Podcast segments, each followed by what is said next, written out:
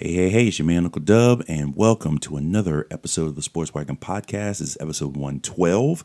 On this episode, we're going to have our Wednesday conversation, so we're bringing it back for uh, probably one more time this season, and it is my pleasure to have on, friend of the podcast, our senior Notre Dame correspondent, Erik Kelley. We're going to talk college football. We're going to talk a little bit of Notre Dame at the beginning. And Notre Dame will be a theme throughout, but we're really going to look at the wide uh, array of things happening in college football this season. Uh, we recorded this right before uh, Thanksgiving, uh, prior to uh, rivalry weekend starting. And uh, there have just been so many things happening, especially in the coaching carousel. And as I record this, uh, beginning to this episode, I mean, so many other things have occurred. So you may see a Sports Wagon Sprint episode from me to kind of talk about some of the latest developments, because there's so many things happening. Um, but I hope you enjoy the episode, and we'll get to it right after the music.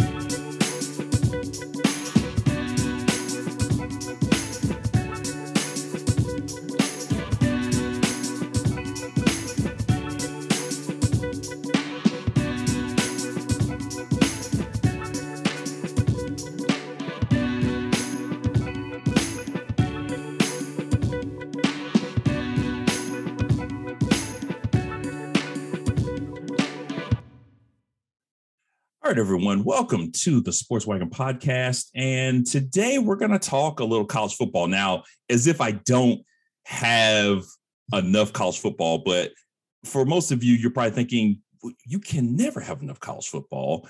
And so for this particular episode, I had to have back our good friend of the podcast, our senior Notre Dame football correspondent, Erik Kelley. Erik, welcome back to the show. How are you doing, man? It's good to see you. Doing doing great. It's uh, been a long, uh, interesting season since the last time we chatted. So uh, yes, roller coaster. So uh, I'm looking forward to diving into it, but uh, doing pretty well. Hey man, good. Uh, any plans for uh, Thanksgiving? I mean, doing it up big, or how? how what's what's it looking like? Yeah, a little a little nervous. We're having that big get together. Um, okay. We hadn't done anything like that in a while, so okay. I'm the young man in the family, so mm-hmm. I, I don't have too much uh, too much say. And hey, this might not be the best. Not to get political. But, no, I, I understand. Uh, I understand. I understand. Uh, yeah, yeah. Uh, well. This might not be the best idea at the time, but uh-huh. hey, so it, but you know, fifteen, twenty years, I'll get a, a bit more say than I do right now. So. Okay. I, I I think I understand where you're coming from. Um, so we'll leave it at that. I can't, but I got you. I got you. Um, so I, I guess the, the best place to start, we're going to start with the Irish. So let's see. They're currently ten and one. There's a very good chance they're going to be eleven and one when they finish up on Saturday. So let's talk about the good and the bad of this season for the Irish. So let's What's the good? So what you, you've been watching this team all season. And, and before we get into that, I want to, my plan was for us to kind of maybe t- dive into the season, maybe midway, but because, you know, scheduling, all that craziness, you know how it goes. But I'm glad we're doing this now, because we just had the C F P released on Tuesday. So give me the good for Notre Dame football. There's uh, there's been a lot of good. I, I think uh, I was a bit surprised by um, – some of the weaknesses, or the biggest glaring weakness, um, for the first five games of the season. Um, I, I don't know that I should have been caught off guard, but, uh, you know, when you replace four out of five starting offensive linemen, and they're all playing in the pros to some degree now, you should probably uh, expect it to be a little rocky to to begin with, but I've become so tuned in to us churning out um, N F L offensive linemen that uh, I kind of wasn't expecting uh, as big of a, a hit when the season began. Um, it's been rocky, man. Uh, I, we've uh, we've had three different quarterbacks that we've needed all three of them to win games. Uh, four left tackles. I can't tell you how many linebackers are gone, but uh, things, I think after Cincinnati and then actually Virginia Tech is where uh, I think they finally realized, here's what Jack Cohn is good at. Let's start doing what he's good at rather than just trying to force feed our offense. And things have really been clicking since. Uh, I, I know that all the teams we played in the last four games haven't had all their firepower, but uh, I think three last three games haven't allowed a touchdown. Um, defense is ramping up. Offense is becoming consistent. And now it's just a matter of, I don't know who we are, because since getting better, um, we haven't had a real test. So how much better are you, even though you've seen this improvement and you know it has to be better, um, versus, you know, some some defenses that are banged up, some teams without some quarterbacks. And but but uh, long story short, there's a lot of turnover from last year to this year. If you finish the season eleven and one after all the guys that we lost to the N F L and graduation and attrition, that's a pretty darn remarkable job that uh, that's been done, I think. And even the Cincinnati game, um, if you you hear from different perspectives, talk to a Cincinnati fan, I'm sure it'll be a bit different, but uh, I recall that we spotted them seventeen points with our own dumb mistakes, and and they earned their win. I, I don't take anything away from that, but uh even as bad as we were at that time, we were still in the game in the fourth quarter. So it, it's really hard to say where are we. I don't know. And well, another thing you we can look at too is, because Notre Dame's schedule is so um I guess you could say, uh, uh, what am I trying to say?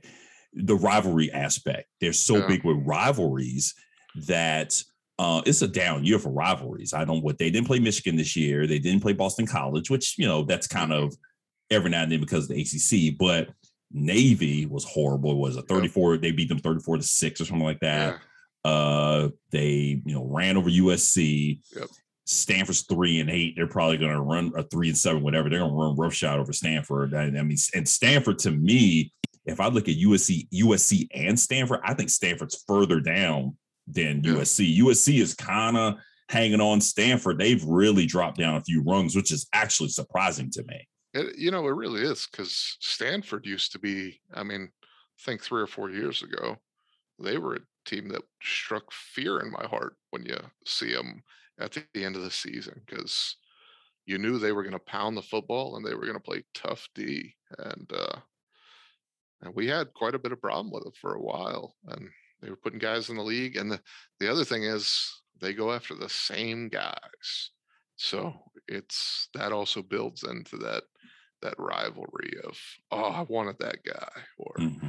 how do we miss on that? Um, but but you're right, n- none of the traditional, if you look at our schedule four years ago, you go, why the heck did they schedule that? Like, why would you do that? That's a, you know, a potential like murderer's row type of of deal. But then you get to the season and you're like, okay, U S C's terrible, U N C wasn't anything that they were supposed to be, uh Wisconsin kind of like us, it took them a while to figure out what they're doing, so we didn't play them at their best time. Um, when I look at the schedule just by team names, I go, wow, that's a good schedule. But then you look at them, like you said, based off the year they're having, and it's like, all right, that's actually not the strongest schedule. But the funny thing is, you look at the like E S P N and the different strength of schedule um, barometers, however they come up with those, and the schedule's towards the top of the pack because it's all, there's no, you know, D two schools. There's almost all Power Five schools other than Toledo. So it's kind of a weird, weird dynamic to uh, to kind of filter through. Hmm. Yeah, because even the Toledo game, scheduling that was a head scratcher, and they and they struggled in that game. Which when I saw the score, I'm going, wait, wait, wait, wait, wait. Are we about to? So I, I as I listened to the, the previous episode, I uh, had to do some I do some thinking, and we were trying to remember what game. And if I and I think this might be correct, I had to think in my mind what game got Brian Van Gorder fired. I think they were playing Purdue. Purdue was, well, I mean, every game should have gotten Brian Van Gorder fired. Right. But I, I think but, but, but, right but, but, because, but that uh, was the game. Yeah. yeah. Uh, because uh, Greg Hudson took over afterwards. Yeah. Um, Brian Van Gorder. Oh, man. I don't know why you're doing that to me. Oh, no, no. I do. Listen, you, you guys are in a much better place now. So, I mean, you know, we, I mean, I, I know, I know. Well, That that I think might be the least bad thing that's going to happen tonight. I have another question that, I mean, we got time tonight, so I'm, I have another question about something else. So we'll wait, wait on that for a that's little the, bit. That's the least bad thing you're going to throw at me? I, I think so. I oh. I, I, I'm, I feel pretty positive. Uh, there's something else, but I will we'll come back to that okay. in a moment. All right. Um. So you said, you know, I guess the thing that The, the take home is you really are like, well, I'm not really sure where we stand as a team, but you did point out the fact that the, the good of this was considering everybody was lost, you're eleven and one. So yeah. Can you point out one not so good thing for the season?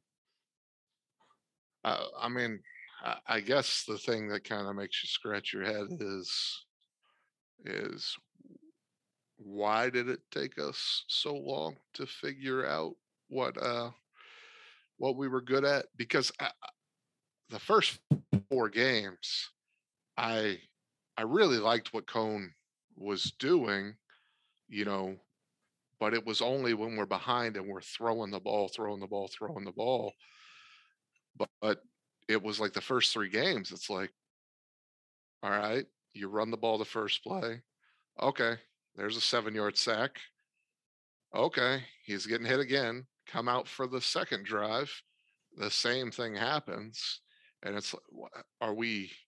There's got to be something going on here that I, I'm no coach. I don't know X's and O's, but I know that you can't put a statue back there behind an offensive line that can't pick up the, uh, you know, the fifth rusher and send him home, and then you're waiting for a play to develop, and it's ten, fifteen yards down the field, and they've already gotten home by that time.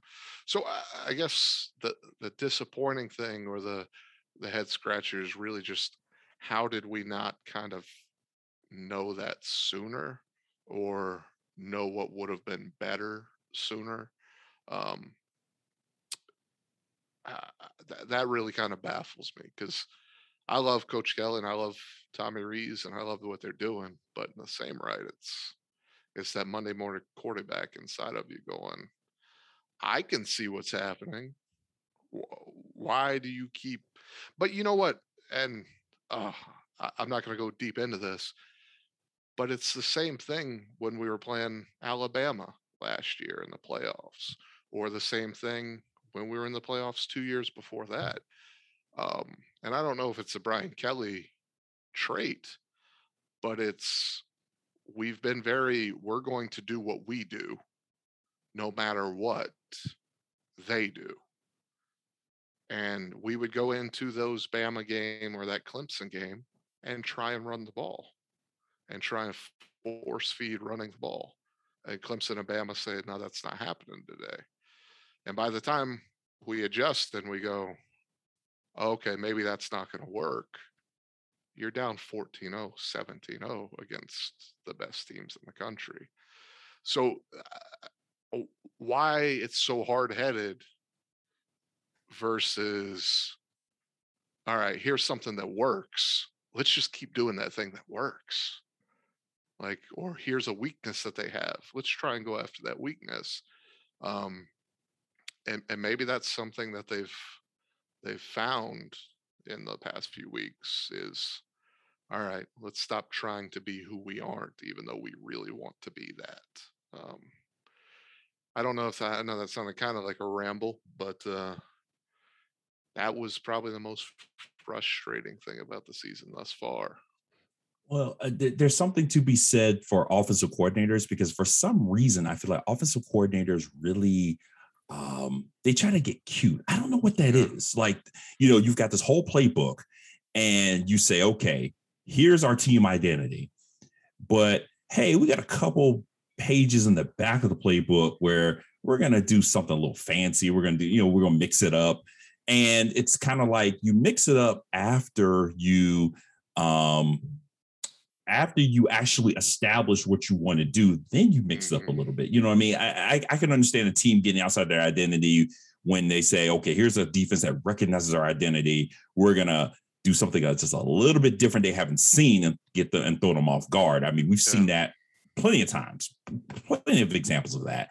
But yeah, I think it's that, you know, it's something about offensive coordinators. They think, okay, let's just try this little tweak, and that little tweak is something that is outside of who you really are. And most yeah. coaches talk about teams having identities, and when they have that identity, they, you know, we we we we're going to be who we are, and that's key. And that, and, and I think that's true in any sport. Be yeah. who you are, and play to your strength. Sure, and I agree with that. But in the same right, I, I guess I would I would. say that the the example I think of the most is, you know, being a football fan, we always hear you got to run the ball to open up the pass. Yes, you got to be able to run the ball to open up the passing game. And it's not so much like that these days, because I'm not saying running isn't important, but you can pass to open up the running game. And, yes, and that is kind of the script that has flipped with coming in and going, okay, we're going to give them some short reads, go five wide. You know, the running back will uh, come motion out from outside so you can see what the defense is doing. He'll get in the backfield.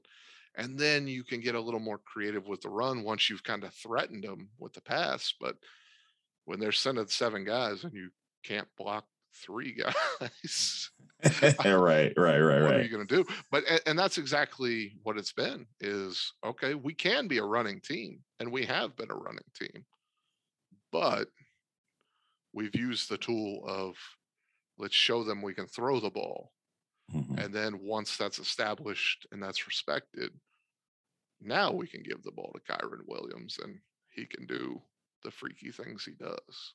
Oh wow, yeah, because he's what uh, was my he's if I my, if my math is correct, he's what seventy-two yards from a thousand yards, so he's going to be a thousand yard rusher. And did I don't I didn't check this? I don't think did he run for a thousand last year? I'm pretty sure he did. Yeah. Okay. He was he was unbelievable, but this year he's he's even better. Right, right, right, right. So he's seventy-two from a thousand. Cohn is probably going to hit twenty-five hundred for sure, and he'll go b- beyond that.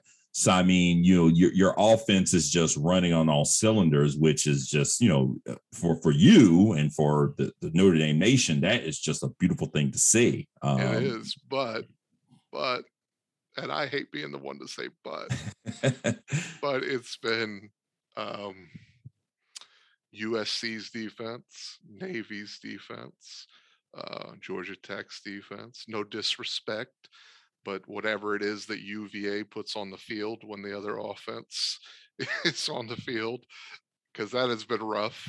So it's it's uh, it's much better because we couldn't do it against teams early in the season.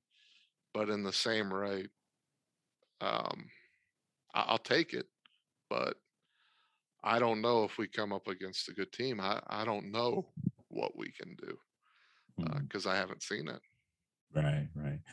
Well, one other piece to this, um, you know, I mentioned Jack Cohn, but you talked about the three-headed quarterback that yeah. emerged. And I, I watched some of the Virginia Tech game, and Tyler Buckner, my goodness. I mean, thinking back to our last conversation, you say, okay, there's not really a quarterback battle, but your depth chart, you know, is Cohn, Buckner, Pine, and Buckner. I mean, he just showed just another dimension to the quarterback situation. I mean, he he has just such a fantastic skill set that, I mean, that gave, I mean, you know, again, I, I've been saying all this time that Tech, you know, they've lost their way in, in so many ways. I mean, again, they had to let Justin Fuente go, but I've been saying, you know, Tech's identity is defense. I mean, again, they've had great offenses, but they began their rise into the national spotlight with defense and special and, teams. And, special teams. Oh. And defense, to me, I think is their calling card. And when Buckner came to that game, those guys just looked all like, what in the hell is going on? Yeah. Because he he gave them fits. And and he was, uh, without him, I mean, we don't win that game. Correct. Now, without Jack Cohn, we don't win that game either. But, um, yeah, I, I think as as fans, and you see the boards and anything like that, I think we are all salivating anytime um, we get a chance to see Buckner go in. Because I don't know if, if you – I know high school stats are high school stats, but if you look up his his uh, high school stats, it looks like uh, – you know, you turned Madden on and you turned it on to fifteen minute quarters and you were playing the worst defense possible. It, it, it it's unbelievable. I've never seen anything like it, but he also, he didn't play his senior year. Um, I don't think, if I remember, I think he got hurt halfway through his junior year. So this is the first time he's been playing in like two and a half years, two years. So, but he's got a big arm. He can run. Um, we he's kind of been the one that uh, probably the biggest, most hype since since Jimmy Clausen showed up in the limousine. Um, so I'm really excited about what he can do. But it's also um, a little terrifying because in the same right, he's he's probably going to be playing Ohio State the first game of the season next year. So yeah, as soon as, you know, two weeks ago against the U V A, I'm like, can we get him in the game? Can we get him in the game? I just, we need the kid to get reps. We need him to get reps. Um, but I, I think he's really exciting for the future, but there's about seven freshmen on the offensive side. And it really started in the Virginia Tech game that uh, are heavy contributors, and they all look really, really good. And that doesn't include um, Blake Fisher, who, you know, locked down the left tackle job as a true freshman before he got injured against Florida State. So things are looking promising, but uh, mm. but yeah, he's he's got us all excited. So. Mm. And one last thing, I cannot say enough about Michael Mayer. He is a problem. And uh, I watched uh, that Virginia game. I think when it went twenty-one nothing, I turned it off. But, yeah. I mean, he is a problem. I can't. I, it, he would be a top twenty pick if he was going to the N F L this year, I think, because there's nothing you can do with him. I mean, it might have been the – it was the Virginia game when, you know, he had a that catch off the back. Of, yes. Mm-hmm. Uh, he's got soft hands. He he runs the routes well. He plays. I mean, they call him Baby Gronk, and he plays like, you know, mm-hmm. a Gronk. But uh, yeah, he's he's something special, and I know I'm not going to be able to have him for more than one year because I would be like, come on, man, you got to go. just like just like with Hamilton, it's like, oh. I wish I wish I could have him for one more year, but uh, man, you got to go get that money because you you're a player. Yes, he is indeed. Um, and and and that's the thing. I don't think Notre Dame gets tight ends. Like, I mean, they've had some good tight ends, yeah. but it seems like it's kind of a every now and then thing. You know, you think you think Notre Dame, you think running backs, you think quarterbacks, wide receivers, a superb tight end like Michael Mayer. I mean, that's that's a gift right there. You know, I think the closest. I mean, Rudolph and Eifert. Um, they're they're not him, but they were pretty outstanding themselves. Yes, I think. I think it's some ridiculous stat, like every tight end who started a game for Notre Dame since the year two thousand has played in the N F L. It's, it's wild. That's yeah. a pretty impressive stat. So Iowa and Notre Dame fighting for tight end U. That's it. That's it. Yeah. Um, so let's let's go, let's go this way. So you guys play Cincinnati. You lost to Cincinnati. So uh, with all that has happened with their season, and now they've finally gotten to the top four. So what are your impressions of Cincinnati? Is the top four deserved? You know, kind of kind of give me what you think about them. It's, it's um, so I'm very much of the opinion that, you know, if it came down to us playing better and then them being undefeated, and then it got into that debate in the room, um, yeah, they they get the nod. They won the game, right? But in the same right, I don't know that I was overly impressed by them when we played them. Um, I want to be, because, you know, that just speaks more highly of your team if you were able to go toe-to-toe with a, a better team. But I, I, I think this, this um, ranking system and the college playoff system, it makes it very difficult to kind of know where a team should be. But in the same right, they've they've won the games. They elected to go to Notre Dame Stadium, who is going to finish the regular season, at least, we're going to finish as a top five team. Um, I don't know, the postseason. So they they went on the road. They won that game. How much more can you really ask of a Power Five team than to? So I think they, they've taken care of business. Um, I don't know that. I, I think if we were to line up and play them again, uh, I feel confident that it would be a two touchdown separation the other way. Mm. But, uh, but they've earned it. Right. And that's, and that's where the whole college playoff Um, football debate gets very frustrating, is the conversations of um, best team. Is that team better than that team? Well, that's, that's great if they are, but in the same right, have they earned that right? Um, I think there's something to be said for being twelve and oh or being thirteen and oh. Um, and I, I think that uh, that that's a big, big part of, you know, Alabama. Is Alabama proven at this point that they're a better team than Cincinnati this year? Because I I don't see how they have. Hmm. But, but if we're basing it off of history, then I one hundred percent get what we're doing. Um, but we're not supposed to be basing it off of of history, right? We're supposed to be basing it off of what's in front of us this year. Um, so same thing for Ohio State. I don't know that Ohio State has has done anything to for me to definitively say they have earned that right, that they're better than Cincinnati. Do I think if it plays out on the field, do I think both those teams are? Absolutely. But we're getting into some shaky ground, I think, with with how this college football playoff system is is kind of working.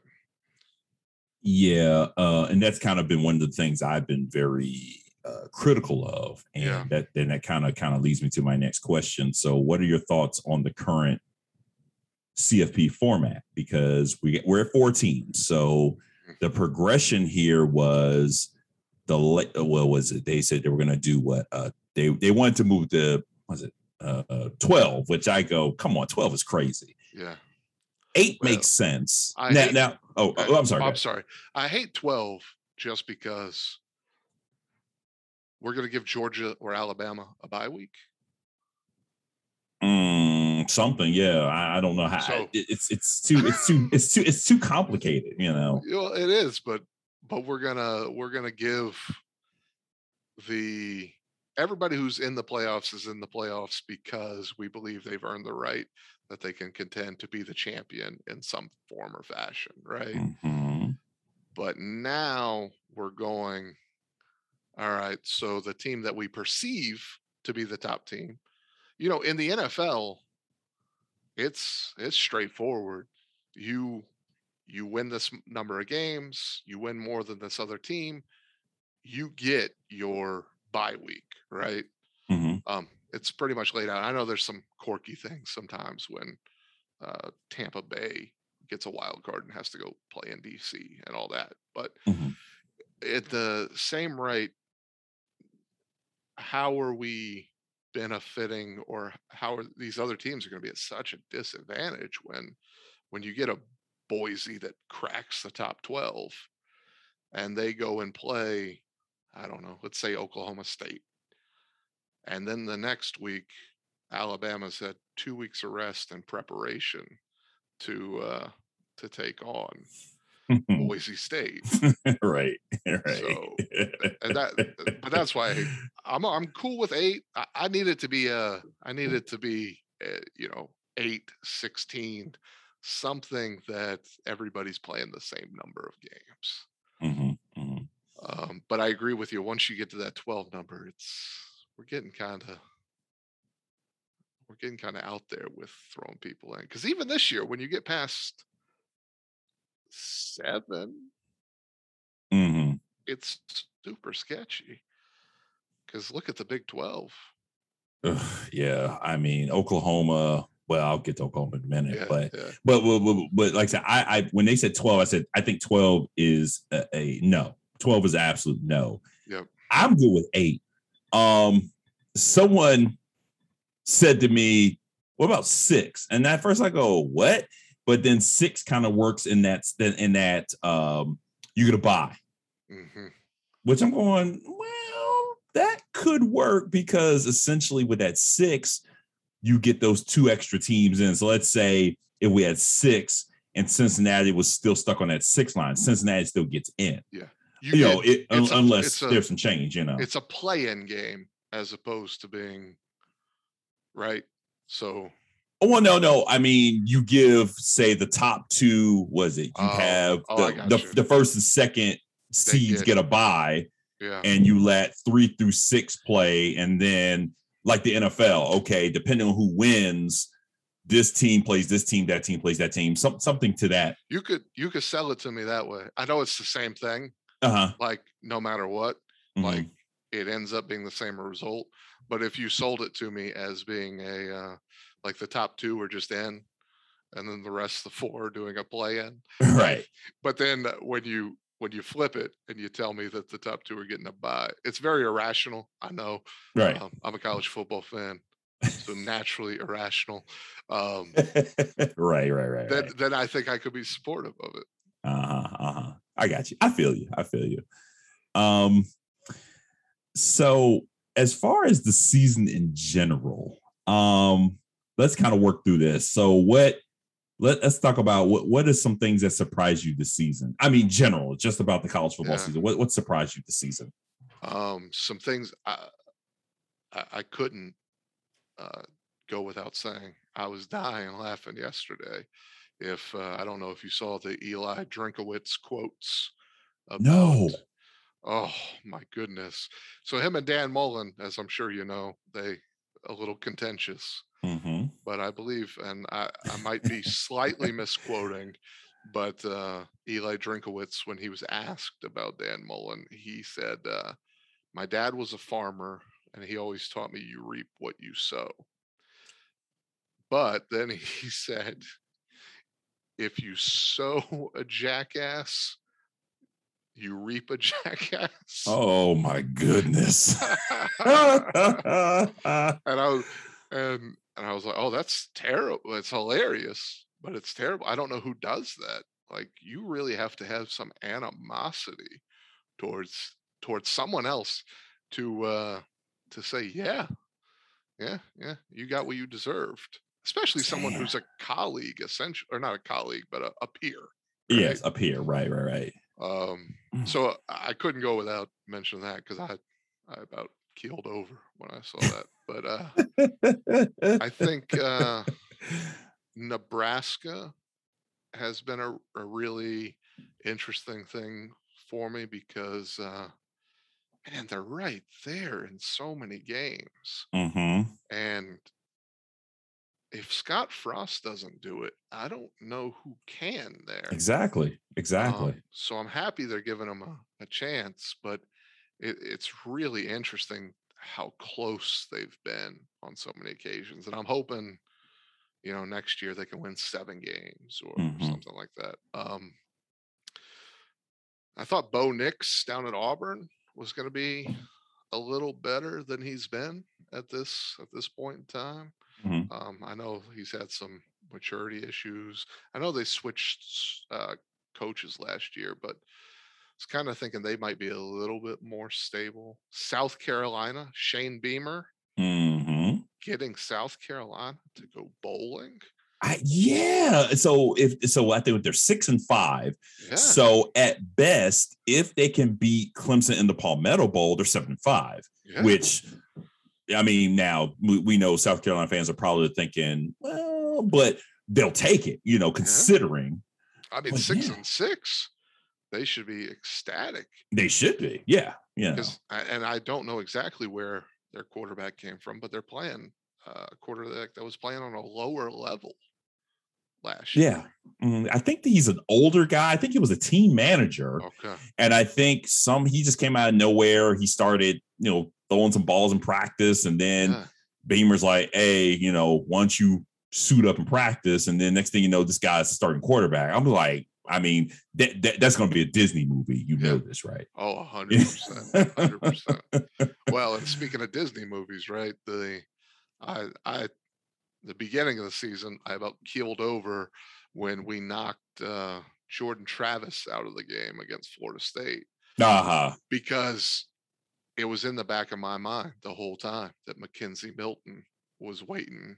Ah, uh, yes. And then once he come in, he comes in and he just starts putting up points. And yeah. I was just, oh no, this is a Disney movie coming. Um, try to, the uh, Oregon does what Oregon does. Mm-hmm. They they find a way to lose games that they shouldn't. Now, Utah, I'm not going to say they shouldn't have lost to Utah because Whittingham has a good program year in, year out. But uh, was it was it Stanford that just ran all over them? Yeah, um, yeah. There's been some – there's a, a plethora of, of good storylines this year. And Texas, at the beginning of the year, they looked like they were going to be pretty good. And it, then it just fell apart rapidly. Hmm.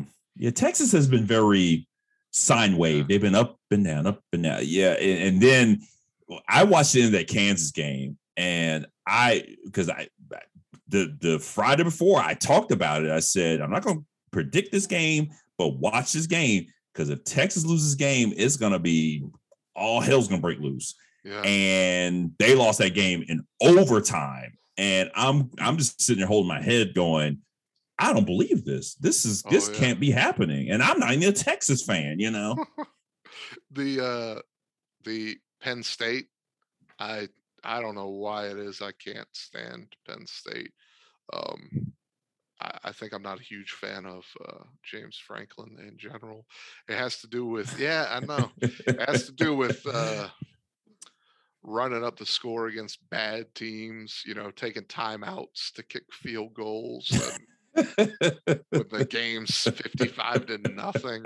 Um, but uh, oh my goodness, the the start that they had, and then the collapse, and then mm. you know he was the hot name for everything. Then that really started wearing off quick, and then I turn around and he's getting a ten-year deal. Um, Because I, you know, I see a fair amount of uh, Penn State message board stuff because uh, Notre Dame and Penn State are battling for a lot of the same same guys in recruiting. And, you know, you find the extremes just like a Yelp review. Oh, boy. Um, it's, you know, you're usually you're only getting the people who are angry and, and screaming who put in a review. But uh, I think there's a fair amount of people who are, are pretty, pretty frustrated with the last couple of years with Franklin. But uh, but he's recruiting. He's he's getting guys there. So, but did you see the uh, the Illinois Penn State game? Uh, I didn't watch it, but I was tracking the score, and then I think I, I came downstairs and I had the T V on, and I was you know scrolling through my phone, and I looked, saw the score. And wait, wait, wait! I think the game was on E S P N, either E S P N or Big Ten. I turned to it, and I just sat there like, really, Illinois? Like, I mean, Virginia played Illinois early in the season, and they're not a terrible team. Yeah. Um, because they they put up they ran they ran the ball pretty well. Like I said, they they moved the ball pretty well on the offensive side of the ball. Um, but yeah, I don't think I was super surprised, but I was thinking, okay, Illinois's not gonna have enough in the tank to hang with Penn State. I mean, they're gonna make it a game, but yo, that blew my mind. Well, I mean, I, and to be honest with you, I didn't know at that point that they had changed the overtime rules until watching that game. Mm-hmm. And that that was the most bizarre sequence I can ever recall in watching a college football game. Was you get one play from the two-yard line, nobody converts, go to the other side of the field, nobody converts. And I think they only converted on one or two of two of the overtimes, I think. Um, but that was beyond bizarre. But uh, so I think those are some of the big things that really kind of like, oh, wow, this has been super interesting. And now the all the open jobs. Um, oh, boy. That's that's really fascinating just because of, you know, for every for every new coach that gets hired, you know, that's two new coordinators, and you know who are they pulling with them? And mm-hmm. now a new head coach gets a job. Now another job is open. Yes, and I think last year I think schools were pretty hesitant to get rid of some coaches um, just because of the climate. Uh, I'm thinking, you know. with everything, keeping some stability in programs, not knowing financially how um, the COVID year was going to impact everything. I could be wrong, but that's that's some things I, I read about that I, I thought was kind of interesting. Um, yeah, a lot of programs didn't pull the trigger because of COVID, because yeah. they think, okay, a lot of programs miss games. Um, the revenue, I think I talked a little bit some time ago about how Martin Jarman, so he left Boston College to go to U C L A, mm-hmm. and U C L A, their athletic de- department took a big hit. They had to borrow money from the university side wow. to kind of, you know, balance out some of their ledger. So Jarman walks on the job and he has to balance all of this out with the money, with the revenues. Um, of course, He's he's evaluating everybody. Of course, he's new. He's not going to fire anybody because, you know, what's interesting about athletic directors, you know, he walks into the situation and Chip Kelly's kind of, you know, at U C L A, and Chip Kelly's, you know, trying to figure it out. Get the, I mean, not figure it out, but, you know, Chip Kelly's an experienced guy. But Jarman's kind of thinking to himself, okay, he's not my guy. Yep. But if this thing keeps going the wrong way, I can get rid of him. He's not my guy. I'm not committed to him. Yep. Um, so... But that's one example of that. Plus, U C L A had another issue. They got rid. They had an Under Armour contract. They got they got rid of Under Armour and went back to Nike. I think yeah. they're Jumpman, which I thought was great. I hate Under Armour. Go away. Yeah. Um, but I think that's what happened in places like Virginia Tech and Syracuse, where you know, uh, Whit Babcock basically said, "All right, Fuente, you know, you got you got another year to figure this thing out." Um, Syracuse, I think they're what they're five and six. I don't know. I would like to see Dino Babers come back. I don't know. I mean, they got to beat. I don't know who they're playing. They're playing Pittsburgh this week. I don't think they're going to beat Pittsburgh. I don't know. Dino Babers might be done at Syracuse. I hate to say it. And I it's a bummer to see. Um, but I didn't realize, I think I was reading about him this morning, and uh, I thought they had had a lot more success under Dino than they have, because I think out of the seasons he's been there, they've actually only had one winning season. Mm. And that was, that was a huge shock. And I, that was uh, two years ago. Yes. I think they finished in the top twenty. Mm-hmm. Um, but in the same, right, it's it's kind of the same thing. If, I mean, he's a good coach. He puts competitive teams on the field at Syracuse. Yeah, and, right, right. Um, so, so where do you go? I mean, unless you're you're convinced you can land a guy, maybe like a, a retread, like a, a Tom Herman, or, you know, someone who you don't think is gonna just up and Doug Marone. He went there, he made you better, and then he dipped as quick as he could. Right, right, right. So, yeah, it's kind of like Syracuse football is not the Syracuse football that I remember. So remember yeah. the Big Ten Syracuse, I'm sorry, the Big East Syracuse, yeah.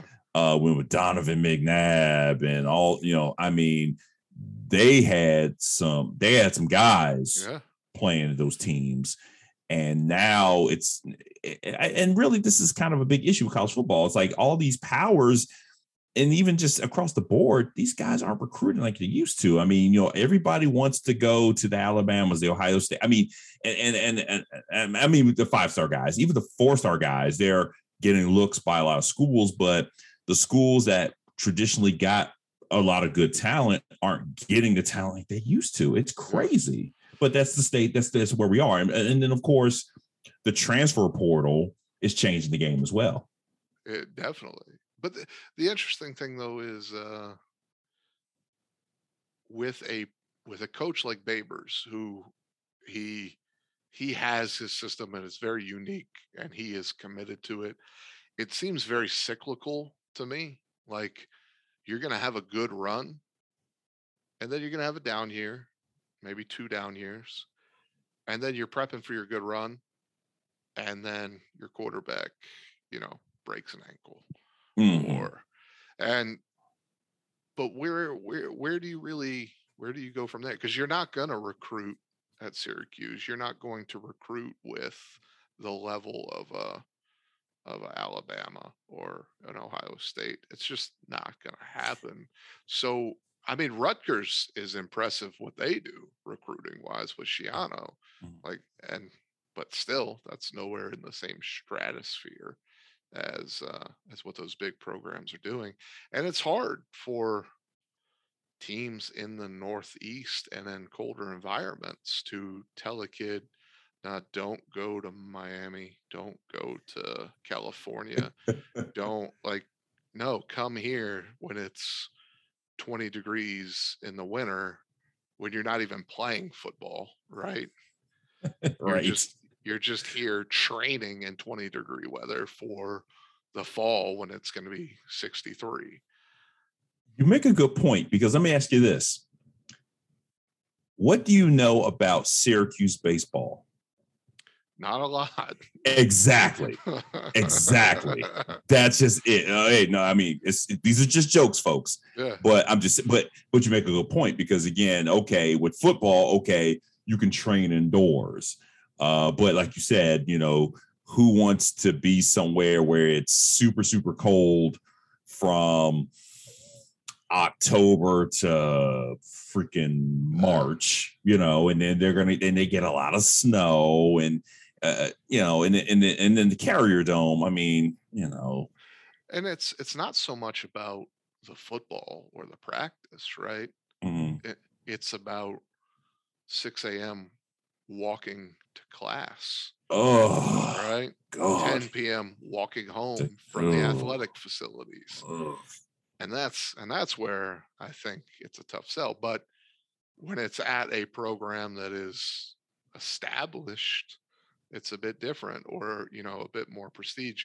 I know that Syracuse has some of the greatest history in college football, especially with oh, uh, for sure. But for sure. But at this point, it's been a very long time since since real relevance. So it would take something really special to uh, to bring people in. But uh, I, so I think you need a system-oriented guy like a like a Babers, like what Dave Clawson does at Wake Forest. He all he does is manufacture offense, and it's it's fascinating to watch. But uh, but I don't know that he could ever go to a big school and recruit. Well, here's the thing. I was reading an article today about all these openings, and uh, so they were basically just ranking all the openings. And then at the end of the article, they're going, oh, they were just giving you the, the names, you know, yeah. throwing the names out there. So we know Franklin's off the table because I had him going to U S C because I'm thinking, nah, he's probably worn out as welcome at Penn State. Um, I thought the Mel, same thing. Yeah. Mel Tucker, I was thinking you uh, L S U, but I forgot he's a Big Ten guy. Plus, Michigan State just offered him, they just rolled the Brinks truck to his door. So he's, he's staying. But somebody mentioned Dave Clawson, and they said Dave Clawson to, I believe it's at Virginia Tech, which I'm going, okay. Like I'm going, what? You know? I, I'm with you that uh, Virginia Tech, when I think of them, I think of I think of defense. I think of getting some of the best athletes in the country that are down in that Virginia Beach Tidewater area. Um, seven five seven all day long. I'm, yeah. I'm, I'm a product. Yes. uh, so a name that with Virginia Tech that I've read that's really interesting is, uh, is it Charles Huff, the uh, Marshall head coach? Oh, okay. He, he was the Bama associate head coach for a season. Yes. But he's had a decent year at Marshall, but uh, he's from Maryland, but he also played four years down in Hampton. So, oh, he's a Hampton guy. Okay. Okay. Okay. Uh, hmm. So that's one that's like, oh, that's some interesting connections. And, and that's something else that they need someone who really like, that's where Virginia Tech got their guys. Yes, correct. Yes, because again, uh, Richmond. Uh, uh, so I so the years with um, Grow, and then to some extent, kind of at the beginning, towards about the beginning of the Mike London era, Virginia got hammered with recruiting. They got hammered, mm-hmm. and I remember distinctly. Somebody in a press conference asked Al Groh about recruiting. I was like, you know, what do you think about? And and he, in, in so many words, was like, oh, recruiting, not a big deal, blah, like in-state recruiting, oh, not a big deal, blah, blah, blah, blah, blah. And I'm and I'm listening to this going, are you insane? The seven five seven is literally a hotbed of football, and you're just like, oh, well, in-state recruiting, we're not really all that concerned, blah, blah, blah, blah, blah. And from his era, like I said, until the beginning of the Mike London era, Virginia got smashed. Yep. They own Richmond. They own some of Western Virginia, but mostly Richmond, the seven five seven, and they were peak and they got into Northern Virginia. So by the time Groh got up out of there, Tech had their tentacles in Northern Virginia. So they were yep. pulling guys big time, you know? So yeah, um, Huff would be interesting, but I've been saying Brent Venables. I'm sticking I, to that. I, I mean, I love it. I just don't, like, will he go? Because I don't know if he's now, if there was a year to go, this is it, right? Yes. Because you're not playing for the playoffs or an A C C title or a national championship. Um, so you don't feel like you're bailing on your guys in some fashion. Mm-hmm. Um, I mean, it, it screams perfect fit because you think, you think of Bud Foster, right? Mm-hmm. Mm-hmm. You think of, of Brent Venables today, but I, I got some problem with Brent Venables, man. Oh no. why, why does a grown man have someone hired on the sideline to grab his belt to pull him from going out on the field? Oh, wait, wait, they, they pay someone to do that? I don't know. I'm sure the guy's job isn't that, but next time you watch a Clemson game. Oh, I've seen, I've seen it. I've seen okay. it. Okay. All right. I've seen because it. Because that drives me nuts. And he's not the only coach They, some other schools have adopted it, and they call him like their get back guy or something like that. Oh my goodness. Like, so I, I, how can I in good conscience hire a guy to run my program who can't even keep himself from running on the field? He has to have someone else pull him by the belt. What are we doing here? Well, I, I will say the man is passionate. Um, I now, now, mind you, uh, another article I read that basically said, you know, to your point, if Venables is going to leave, this is the year for many yep. reasons, but also he's not getting any younger. Not to say that age should be a factor for when you get your first head coaching job, but I believe he is fifty-one. He's either yeah. turning fifty-one or has turned fifty-one. Now's and now is the time. If you're going to be a head coach, if that's what you, if if that is your dream, now's the time. And I think he's would be the best fit at Virginia Tech. I one hundred percent agree. And even though I have that one problem with him, I think I think he would be, I really think he'd be a fantastic coach. And and I think exactly what you said about he's passionate. I, I mean, kids want to play for that guy.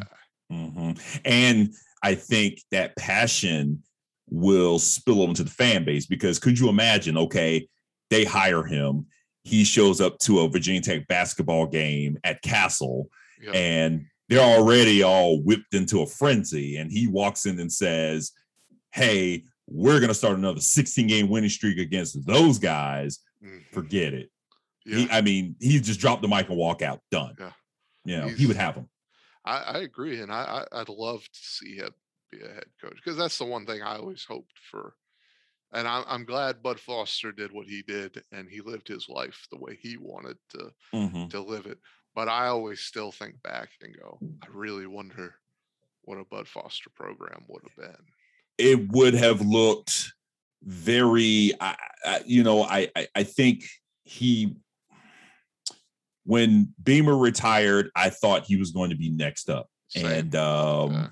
I think it would have been very, it would have been a very tough minded program. I think it would have been very, I mean, obviously you have to have an offense, but I think it would have been very much about that lunch pail defense. Mm-hmm. It would have been molded in his fashion. I mean, I think he probably would have done just enough in that short period of time. Let's say he, let, let's say he's still the head coach now. I think they would have probably gotten back to some level of kind of the Beamer, and not, they wouldn't have surpassed the Beamer yeah. era, but I think they would have gotten back to some of that success, I think.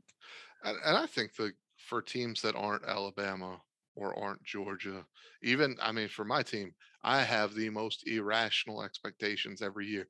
Before the season, I, I've found a way for us to go twelve and oh. Um, but I think, I think it's good to get in a mindset of, let's be a good team every year. Mm-hmm. Every third year, I want to be in contention. I think those are reasonable expectations. I, re- I really do. And I think Virginia Tech has proven that they're capable of being a power. Yes. Um, what about Miami? Is is Diaz gonna? You think he's gonna survive? I'm not sure. Now, if you recall, they got rid of Blake James. Mm-hmm. In essence, Blake James was probably his security blanket. In other words, if you think about it, here's the A D, the head coach, who's above the A D, the university president. So the A D could say, look, I'm looking at this. This is getting better. This can probably get better. I don't know what Miami's looking like from a recruiting standpoint, but that quarterback, Van Dyke, he's, I think he's going to be the next big thing. I like how he plays. And even against Virginia, he just, I mean, Virginia, I mean, they won that game by the fact that the place kicker just couldn't hit the field goal. But he showed me something. And then he went out, he think he talked smack before they played N C State, and he backed it up. Yeah. So Van Dyke is that, he's that dude. And I think based upon that, I feel like Diaz would have been okay if Blake James stayed. They got rid of Blake James. I think they're going to blow this thing up. I think Diaz might be out. I, I I hope I'm wrong, but he's probably out. I just, I, how do you, uh, these things you got to figure out quick now, because early signing day is here in about three, four weeks. Mm-hmm. So you gotta, you gotta give these kids some sense of, uh, what are we doing here? Mm-hmm. Mm-hmm. Um, but I, I wouldn't, I wouldn't be doing, doing my job as a college football fan if I didn't ask you, uh, how fun has this Brennan Armstrong ride been? yeah. Um, it, I, I'm sorry he missed the, the, the, uh, the Notre Dame game, but I had to look at it two ways. Number one, and this is kind of where I got a little angry, that game didn't mean anything. You know what I mean? Like, it, okay, if we win it, it doesn't really help us in the coastal standings. If we and we lost, it didn't help us. So yeah. It made sense for him to sit. Because of that, he lost some time as far as his stats. But he's what he and up until that point, he was number one in the nation. Now he's third. I mean, his progression from last year to this year has just been fantastic. I mean, he throws the ball. He, I mean, he's got a great arm, but he's just been so accurate. Um, and then, of course, the pocket breaks down. He can run for the yardage. I mean, he didn't do so good against Pittsburgh last week, but for the most part, I mean, he, he can do it all. And so next season, I think, okay, does this guy come out as a possible Heisman favorite, a candidate?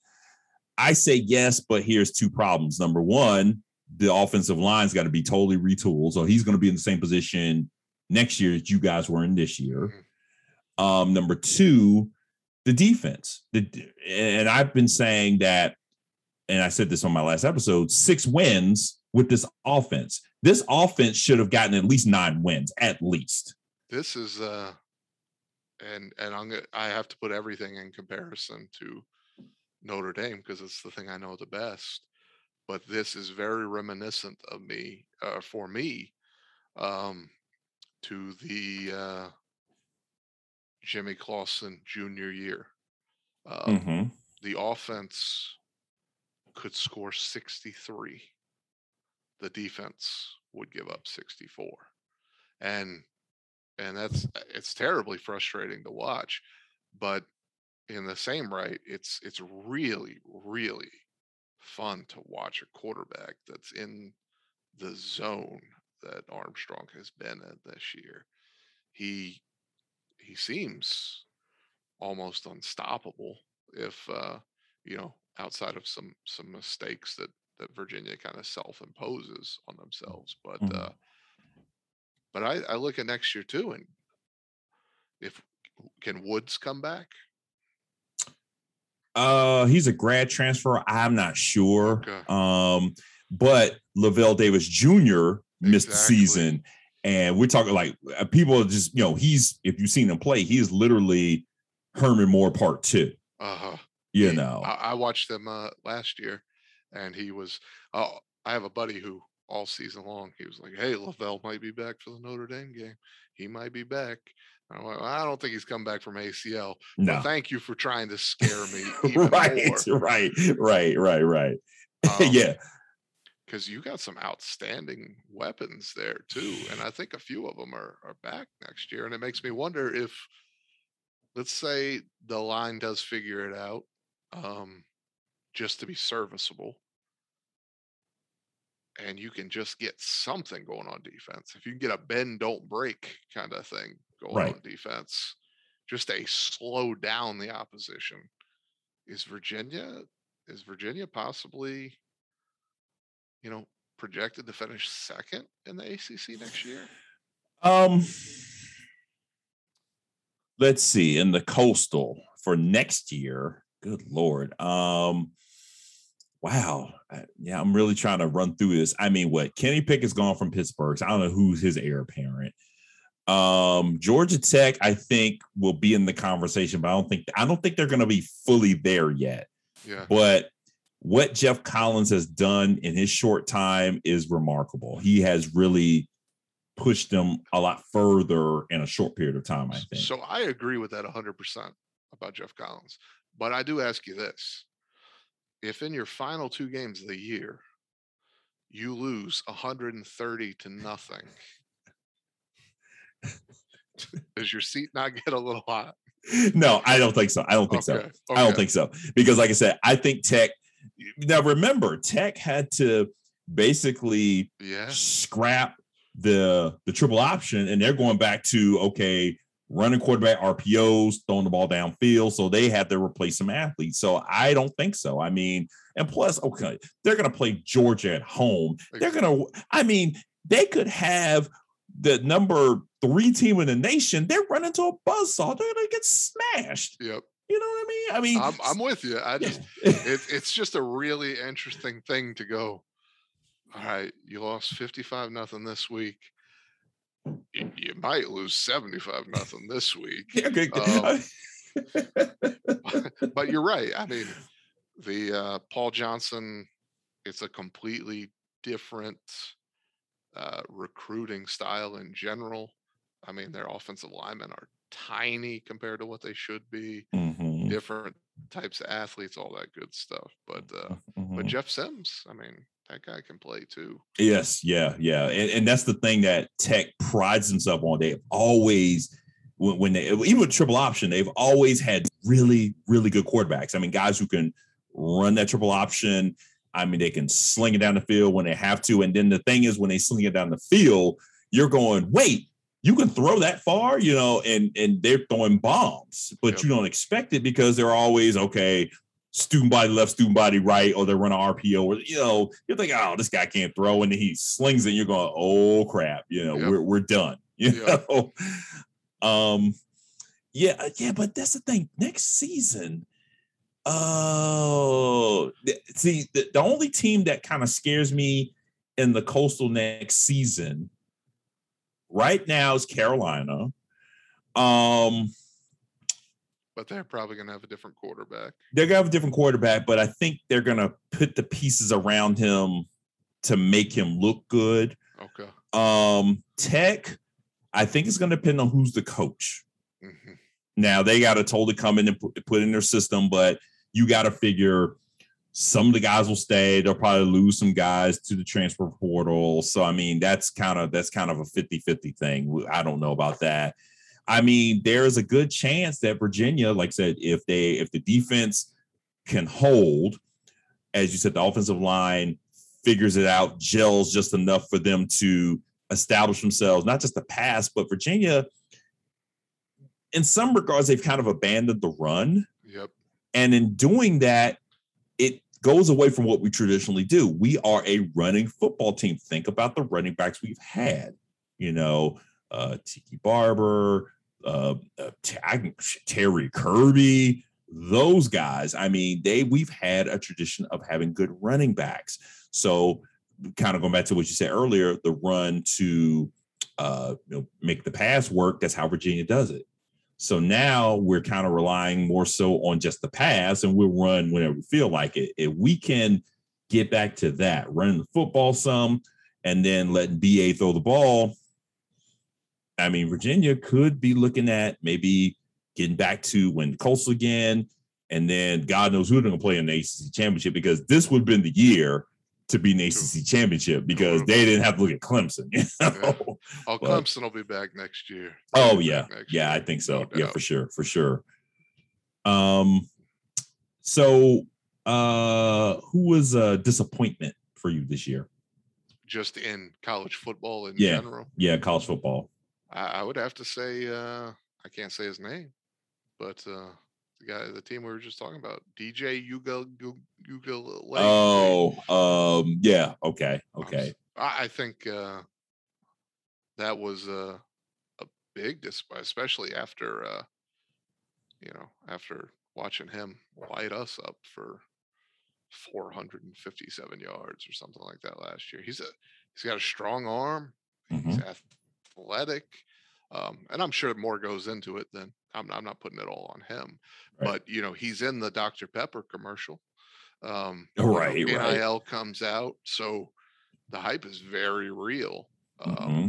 I would say that, uh, I, I, I had no way. I thought Clemson was going to lose three games this year. Um, yes. That that really, really surprises me.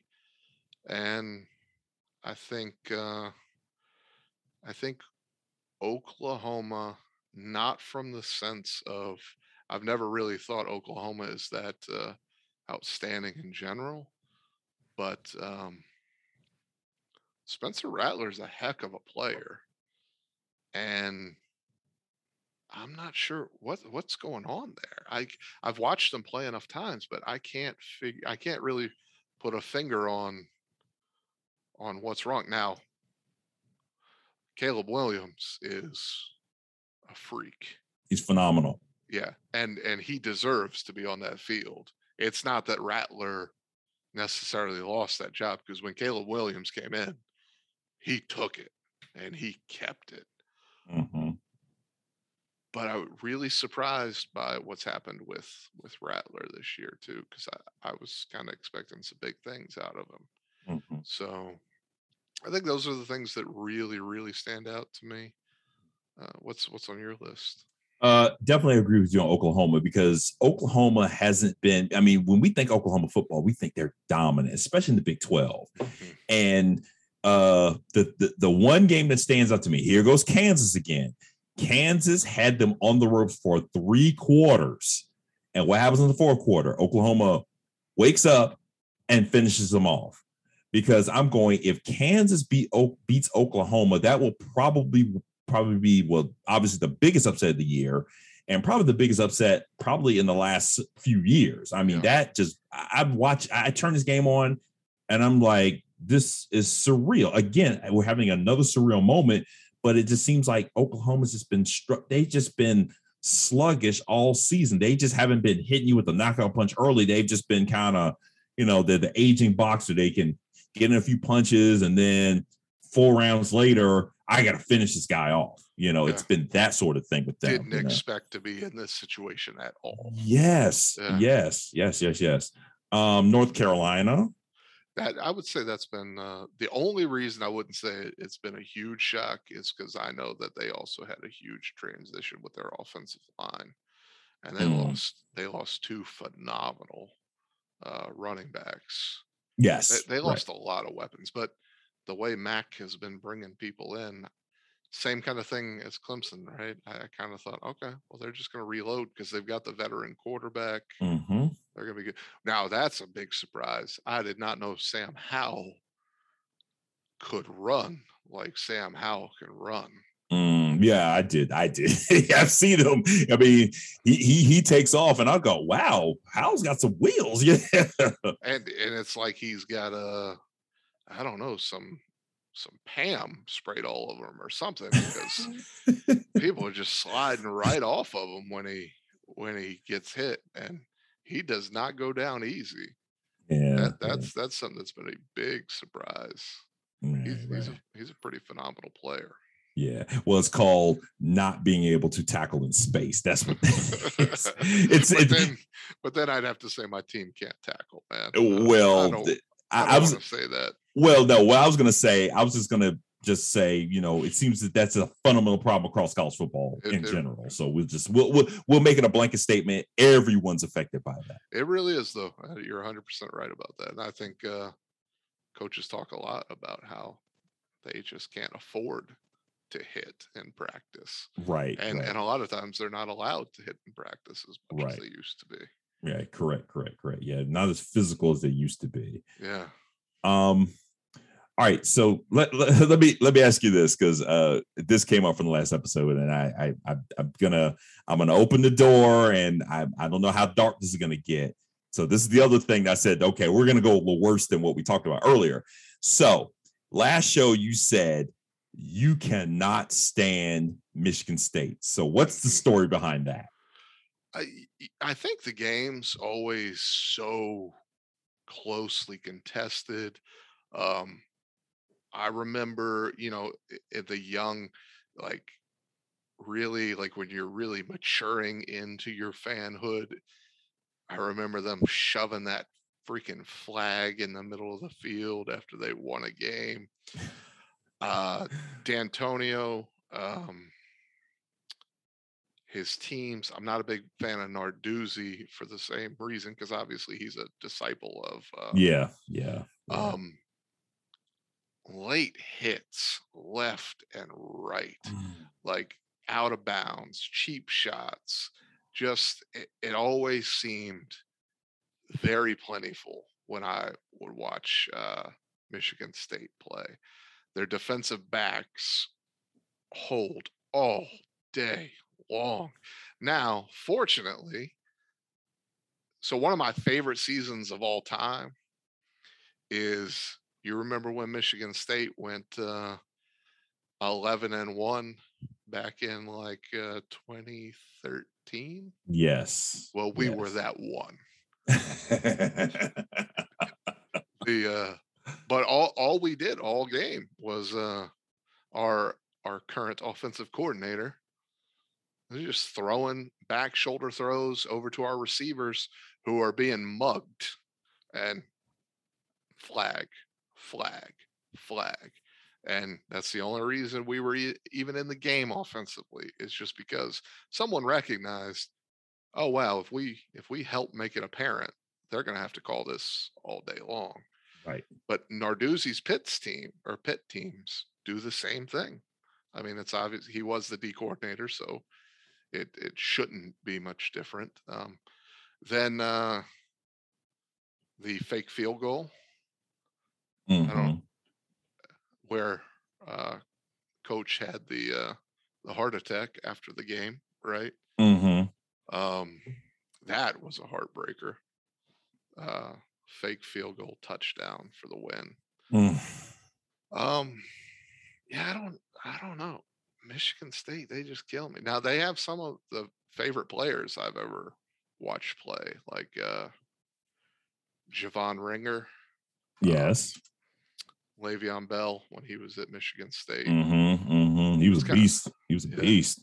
I. I You hate them when they're there, but you respect the heck out of them mm-hmm. for the players they are. And so I know tons of U S C players like that. But uh, and then the last few years, as I feel like I'm becoming a mature young man, um,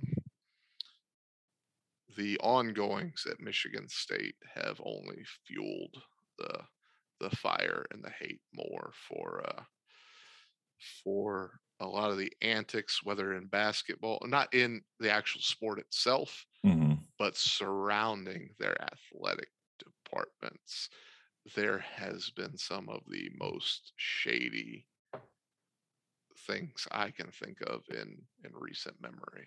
Um, whether that's the association with, um, I'm slipping on his name, Larry Nassar. Okay. Okay. But also, very interesting stories about the basketball team mm. and things that kind of got swept under the rug. Mm-hmm, mm-hmm. And more importantly, the football team. And I think that's part of why um, there was early retirement there. But uh, there was gotcha. a lot of smoke coming out with um, the players kind of, I guess, I don't want to, I, I hate the, I hate the term, because I don't, it, it's terrible, but I don't know how else to to compare it. You know, when they say it's like the uh, the prisoners running the asylum, yes, kind of thing. And mm-hmm.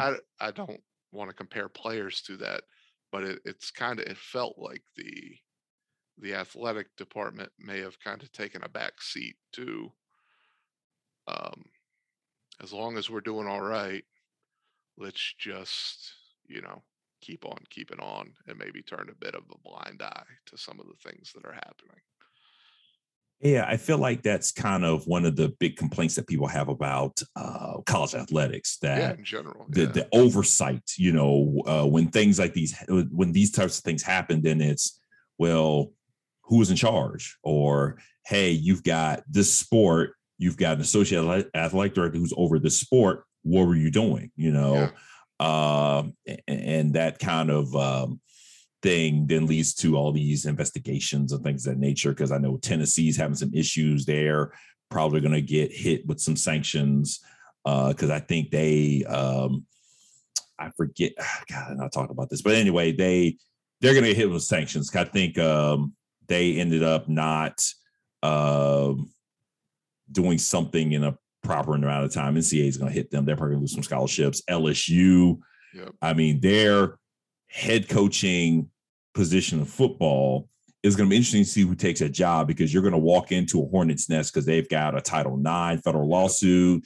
They've got all kinds of craziness going on uh, with football. Will Wade in basketball. I don't know what's happening with his situation. I know there's there were some how things he, happening there. How is he still there? Is a good it, right. question. The, right, right, yeah. exactly. Um, the, yeah. It's uh, I think I think it hit home with Penn State. Now, don't get me wrong. I know some stories about some things that have happened involving my favorite team that uh, that make me scratch my head and go, okay, what happened in this case or this scenario? Mm-hmm. Um, but there's something different when it seems like it's a a cultural thing, because when you have one hundred ten young men that you are responsible for, we're crazy to think, no matter what school you're at, that uh, a couple of them aren't going to find their way into some trouble. Right. But it's a bit different when, I don't know, look at the end of the Urban Meyer reigns, mm. when it starts getting out of control. Right. And you know, I was a big proponent of, I thought, uh, I thought Penn State at the time should have gotten the death penalty. And mm. And I believe that from a standpoint of culturally with that program and around that program, clearly football was more important than anything else. And obviously I know that the fans don't want what happened to happen, but it did happen because they love this program so much and people are so worried about the ramifications of what happens if if this gets out. And mm-hmm. and and I I worry about the integrity of what we're we're cheering for when things like that are happening. But in the same right, the players weren't doing anything wrong, right? Mm-hmm. So it's kind of it's it's a bit of a mixed bag, but um I, I'd like to see across the board some, all right, we're gonna we're gonna sacrifice having this great player because we know that uh, that unfortunately this isn't good for the team or the culture or the institution. And uh, that sounds very broad when I say it, but it seems like some schools or some programs have a lot more of it than mm-hmm. than than others.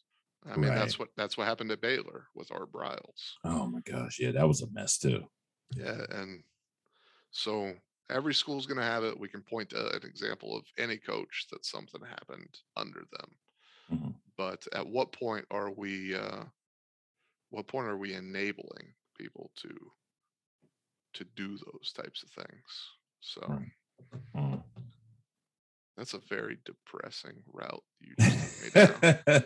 I know, I know. I, uh, well, no, no, it's, it's, I'm, it's I'm the one who went down it. But no, uh, it's it's it's fine. No, no, it's fine because again, you know, I mean, you, you made some good points. Uh, you know, um, and and that's kind of one of those things that I, I mean, I know when when we talk about sport in general, especially you know, um, college and the pro levels in any sport are totally different. Um, You know, in the pros, you know, you're self-regulating yourself. And though those things, you know, once you, you know, leave the facility and you're an adult and you do these things, then you have to not only deal with, you know, if it's a, you know, minor consequence, then you deal with the team and the league and whatever. But when it's something that involves law enforcement, then sure, you get some sanction by the league and the team. But at that point, it's usually out of the team's hands. They're going to push you off.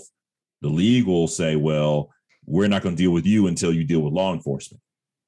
If, if, if it's a situation where you're going to come back from it, you know what I'm saying? So yeah. Um, yeah, there's the, the oversight differs, but we're always left asking this question, you know, where is the oversight or why aren't the rules designed such that Um, you know, I use the N F L as an example. You know, why aren't the rules set up so that, you know, the punishments for things fit the particular problem? You know, we we tend to see somebody who, um, you know, domestic abuse is a is a is a big issue, but yet, you know, they'll go away for three or four games or whatever, and then they're playing again. It's like, okay, there needs to be some stiffer penalties. There needs to be something to where say, okay, we need you to deal with this issue head on. You can't deal with yeah. this issue head on. You shouldn't be in this league, period. Yeah. Well, and yeah, it's time to, it's time to, it doesn't matter how good you are, or it shouldn't matter how right. good you are. Uh, Josh Gordon, he's like an interesting like yeah. Yeah. character to me, because by all accounts, he's a pretty good guy. Um, But he's got some some stuff going on. But at, at some point, it's like, all right, well, you know, I was rooting for you to get a couple chances, but come on, man. like, right. After a while, after a while, it's like, okay, either it's either gonna be the game or the uh, weed. Come yeah. on, dude, make a decision. One of these pays your bills, the other one doesn't. Come on, make a decision. And if you're happy with the other one, that's fine. But right, right, right. But try to keep it under wraps. Try to, you know, I mean, yeah. put, I mean, plenty of athletes do it, and they yeah. know how to balance it out. You know, yeah. come on, let's not get crazy with it. You know, yeah, let's figure this out. What are we doing? the, uh, it's, but it's a, it's a very, very interesting environment, and college sports in general. If you dig deep enough, it gets super, super shady. Yes, it does. Unfortunately. Yeah. So how about this? I'm going to end with this. So we talked about Arch Manning last time, and uh, he is in the twenty twenty-three recruiting class. And I had to go do some, not a whole lot of digging because the information's out there, but I found out what schools, and there's a little bit of variation between sources. So E S P N and what's the other one? Uh, twenty-four seven Sports, okay. which they seem to be fairly reputable. Uh, here's who he's gotten offers from. You ready for this list? So he's got offers from Alabama, Boston College, Clemson, Duke, uh, Georgia, uh, L S U, North Carolina, Oklahoma, uh, Ole Miss, Tennessee, uh, see, Texas, U S C, and I'll let you tell me who the, well, there's two more schools. Uh, S M U is the iffy one because I think E S P N doesn't have S M U listed, but twenty-four seven does. I'll let you guess the last school. Well, I, I have a good feeling about it because uh, I believe his sister goes to, to school there. I read at some point in time. So they were... They were in the mix, even though they don't make a whole lot of sense. but uh, I, I read at one point in time that the University of Virginia was a school that was distantly in the mix because he had family that was uh, attending there. Really? Mm. Um, did, I, did I get it right? Right. Notre Dame, you're um, good. Yeah, you got that. Now, here's the thing. Per what you said, you, you made a great point. Do you know how far down the depth chart he would be considering what they have? That um, wouldn't make any sense. For, for sorry, for who? Arch, for Notre Dame. Oh, no, no, no, no. I said for U V A. Oh, for U V A. Oh, U V A. I mean, he, I mean, he, U V A is no, on, on no one's, the two lists I checked, U V A isn't even near it. Uh, I just know that at some point they were trying to sniff around, or or he was going to take a visit to see his sister, really, or something really. like that. But uh, no, I don't. I don't think we're anywhere in the mix for. Uh, I mean, you've made an offer. You've made an offer. Yeah. Oh, yeah. No doubt. But I, I, I don't get the inclination from everything I read and see. I think, I think we have a, a guy up in Detroit that we're really hoping for. Uh, uh, Dante Moore uh-huh. is is who. I think the staff is really, really hoping for. Okay. Um, I haven't heard much about any sort of relationship between Tommy and and Archie or anything like that. I do know Lane Kiffin is all over him. Yes, yes, he is. He is. All right. Now, so So from that, from that list of schools, so we got, here are the schools that are the warm schools, okay? So Alabama, uh-huh. Clemson, Georgia, uh, Texas, and Ole Miss are the warm schools. So we got what three, what I said, was about five schools like this, about five schools that are probably going to be in the really in the, in the running for his services. Um, yeah, I'm a little disappointed about Duke. I mean, Duke has made an offer, but it doesn't seem like Duke there. He's warm on Duke, but yeah. I'm going, eh, you know, that, that would have been cool. But obviously Ole Miss, Alabama, Clemson and Georgia. I don't know about Clemson. I mean, I, I think I think he's going to S- and, and Texas. Uh, you know, uh, I'm feeling meh about Texas, although he would be a big boost for them. But I think he's going to S E C school. I, it's really interesting because uh, with the Manning brand, right? I, I just don't see like his one of his best options feels like Ole Miss. But, but how does the Manning brand fit with Lane Kiffin? Now, don't get me wrong. I, I've really come around on Lane Kiffin quite a bit over the last couple of years because I think mm-hmm. he has really mellowed out and mm-hmm. and chilled out. Mm-hmm. But so mm-hmm. two of these schools are Lane Kiffin, and the other is Steve Sarkeesian at Texas. Right. And, and I don't mean this in any disrespectful way or anything, but Steve had, you know, his last high pressure job, he had a little problem with, with hitting the bottle a little too much. Right. And hopefully he's past those demons. And yes, yes, like yes, that. yes. Mm-hmm. But it just raises the question of with the Manning brand that is so clean cut and, you know, attempting to be perfect and clean cut in every fashion and capacity. How does he fit in with, with those two? I got you. But, so my yeah. thought is looking at this school, looking at these schools, if you think about clean cut, mm-hmm. so think about all the coaches of those schools, who is the most clean cut oh yeah, of those coaches? All right. So of the remaining, I mean, clean cut seems like Nick to me. Um, okay, okay, Nick. Uh, what about Dabo?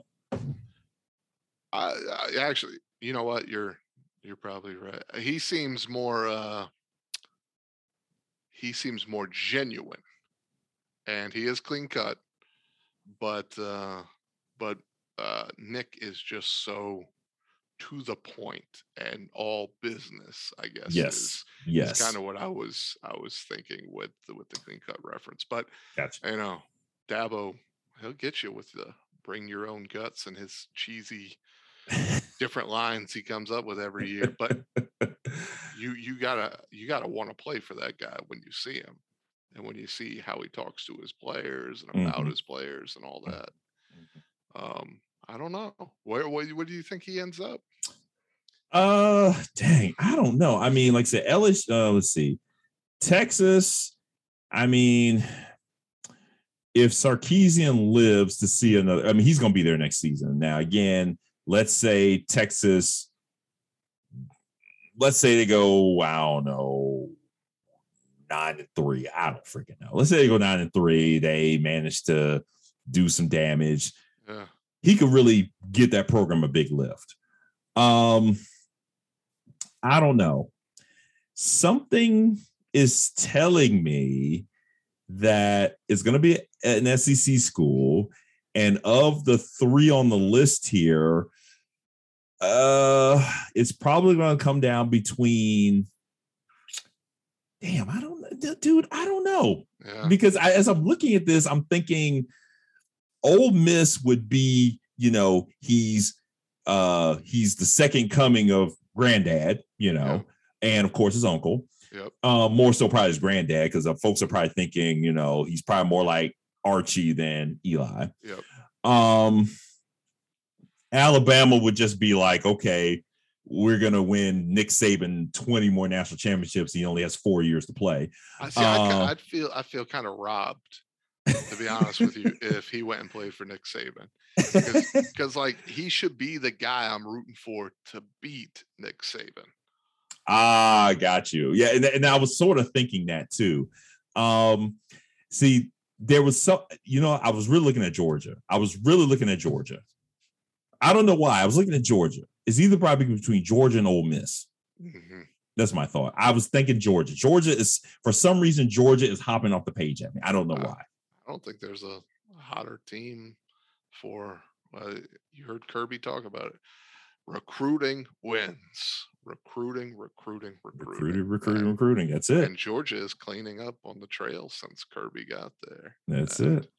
And they need a, I mean, right now they're starting a former, uh, a former walk-on. So. And, and doing quite well. He's doing fantastic. But, uh, but that makes you wonder when they get to, uh, when they get to that S E C championship next week. Hmm. Yeah. The, uh, again, a Georgia win, whether it be convincing or close, I mean, it takes Alabama out of, out of the equation. And that really shakes this whole thing up because, remember, you guys are sitting at number six. So there's kind of that inkling of a chance that y'all fall it potentially, potentially. I try, I try not to think of it too much, but I've done every formula I could come up with. And, and my hope is Georgia beats Alabama. Mm-hmm. That uh, Oklahoma State beats Oklahoma this weekend. Which I think they will. And then Baylor beats uh, Oklahoma State next weekend. And then I think... I think we, we could be in. The the Big twelve thing scares me because uh, I don't think any of them really have earned the right to be in the top ten at the mm-hmm. moment. Mm-hmm. But they're going to have very they're going to have wins against other top ten schools, mm-hmm. no matter mm-hmm. how it shakes out. So um, I definitely think that whoever, if Oklahoma or Oklahoma State wins out, I think they definitely jump us um, just by virtue of the fact that they're going to have a top ten win. Um, so I need the Big twelve to cannibalize itself, and I need Georgia to take out Alabama. It, so I'll, I know you're wrapping up. I'll leave you on this. This is no, no, the no, no, frustrating thing in the world. I uh, I listen to every podcast there is out there about my my Irish, and I read everything I can find. And uh, there's a lot of not not a lot, but there's a good amount of fans that talk about, you know, I think I'd rather us go eleven and one and go to a New Year's Six and beat whoever than be the four seed and play Georgia and get shellacked by Georgia. And uh, you you can't be a fan if that's what you think. What kind of fanhood is that? Yeah, yeah, uh, yeah. Give me a chance. I will take a chance. Let us play. Who's the best team in the N F L? I don't care. Like, like put us in. Let us get a chance. Right. Uh, The beating is terrible when it's happening, but how many how many teams are are getting there regularly, right? Right, right, right. right. So, and that's that's something to brag about. If you get into the playoffs three out of four years, mm-hmm. that's a pretty darn great achievement. So yeah. uh, I'm gonna cross my fingers, cross my toes. Do a couple different dances, but uh, at the end of the day, I think um, I think we we reaped what we sowed, as Eli Drinkowitz said. So uh, right now, I don't think we deserve to be in, but mm-hmm. if if enough shakes out, I'll be happy to um, get a chance to get whooped up on by uh, Georgia. Yeah. Well, I'll say this much. Um, Like I said, I think uh, Oklahoma State, I, I got Oklahoma State winning. Baylor, Oklahoma State, I don't know. That's interesting. I'd have to really look at that. Something in my in my brain is telling me that Baylor, I mean, Dave Aranda has done such good work. Baylor is, I think, where they need to be. You know, I think they're kind of back, you know, kind of to where Matt Rule got them. And then, of course, Matt Rule is trying to push them past the, the Art Briles thing, you know, kind of get them to that level. Um, so, I mean, heck, anything's possible. So, I mean, uh, like I said, this this is what this is what's going to be fun about this weekend, uh, and then leading into next weekend. This is what's going to all be fun to watch. Um, and last thing, it was Eli Drinkowitz. Um, does anyone know what Missouri's uh, record is this year? Because is, is this like his is this like his first or second season? Like, and he's talking all this trash. Like, dude, you might want to relax on that, because if you're not winning the football games, you're going to be reaping what you sow yeah, exactly. very soon. Because I don't think Missouri football has been good for a while. You know, honestly. Uh, yeah, it's been uh, at least since uh, since they've been actually good. Uh, Chase Daniel was yes, uh, and he's been in the league a long time. Yes, so. he has. Yes, he but has. yeah, I agree with you. At six and five, I don't think you should be commenting on the employment status of uh, of other coaches. Right. I, I agree with you on that, that's, especially the head coach at Florida of all yeah. places. So yeah, yeah. that's kind of crazy. That's that's a lot of grip right there. Well, Erik, man, uh, it's been good to chop it up with you again, man. I appreciate you coming on. Uh, this has been a really great conversation. Um, and as we always end and we talk about this, we say, you know, uh, it's just going to be fun to watch. I mean, like I said, I wanted to do this in the middle of the season or early on, but we're at this great period of time where this thing's all about the shakeout. Uh, we got rivalry week this Saturday, championship Saturday next Saturday, and then of course now we get uh the final playoff rankings. We're gonna get the Heisman Trophy candidate, the final candidates for the Heisman, the final the finalists for the Heisman Trophy, uh Army Navy. So it's so I think this worked out just fine, and and now we just see how this thing how this thing ends, you know, with bowl and bowl season. I mean, yeah, I'm expecting a uh an invite for um when we make the college football playoff. And, uh, you know, right beforehand, when we got that Georgia-Notre Dame game, I'll come give you a quick five-minute, uh, you know, my best Lou Holtz impression I can do about running through ball or walls and beating up Jimmy Johnson and all that good stuff. So, right, right, right. Fingers crossed, man. And I always, always really enjoy, enjoy talking with you, especially yeah. about college football. All right, man. And ladies and gentlemen, that is fandom right there. And with that, I leave you, ladies and gentlemen. Thank you for tuning in to this episode, and we'll catch you on the other side. You know where to find me, Instagram, Twitter. It's Uncle Dub, I T S U N C L E underscore D U B. Until I see you again, take care of yourself, each other, uh, protect yourself, you know, get vaccinated, and mind the business that pays you. Peace. Thank you for listening to the latest episode of the Sports Wagon Podcast. If you enjoyed the episode, please subscribe, rate, review, and tell a friend about the show. You can also send me a voicemail or send me a message on Twitter or Instagram at It's Uncle Dub. That's I T S U N C L E underscore D U B. Also, please consider supporting the podcast at buymeacoffee.com backslash sports. Wagon Pod. I really appreciate your support. Thank you.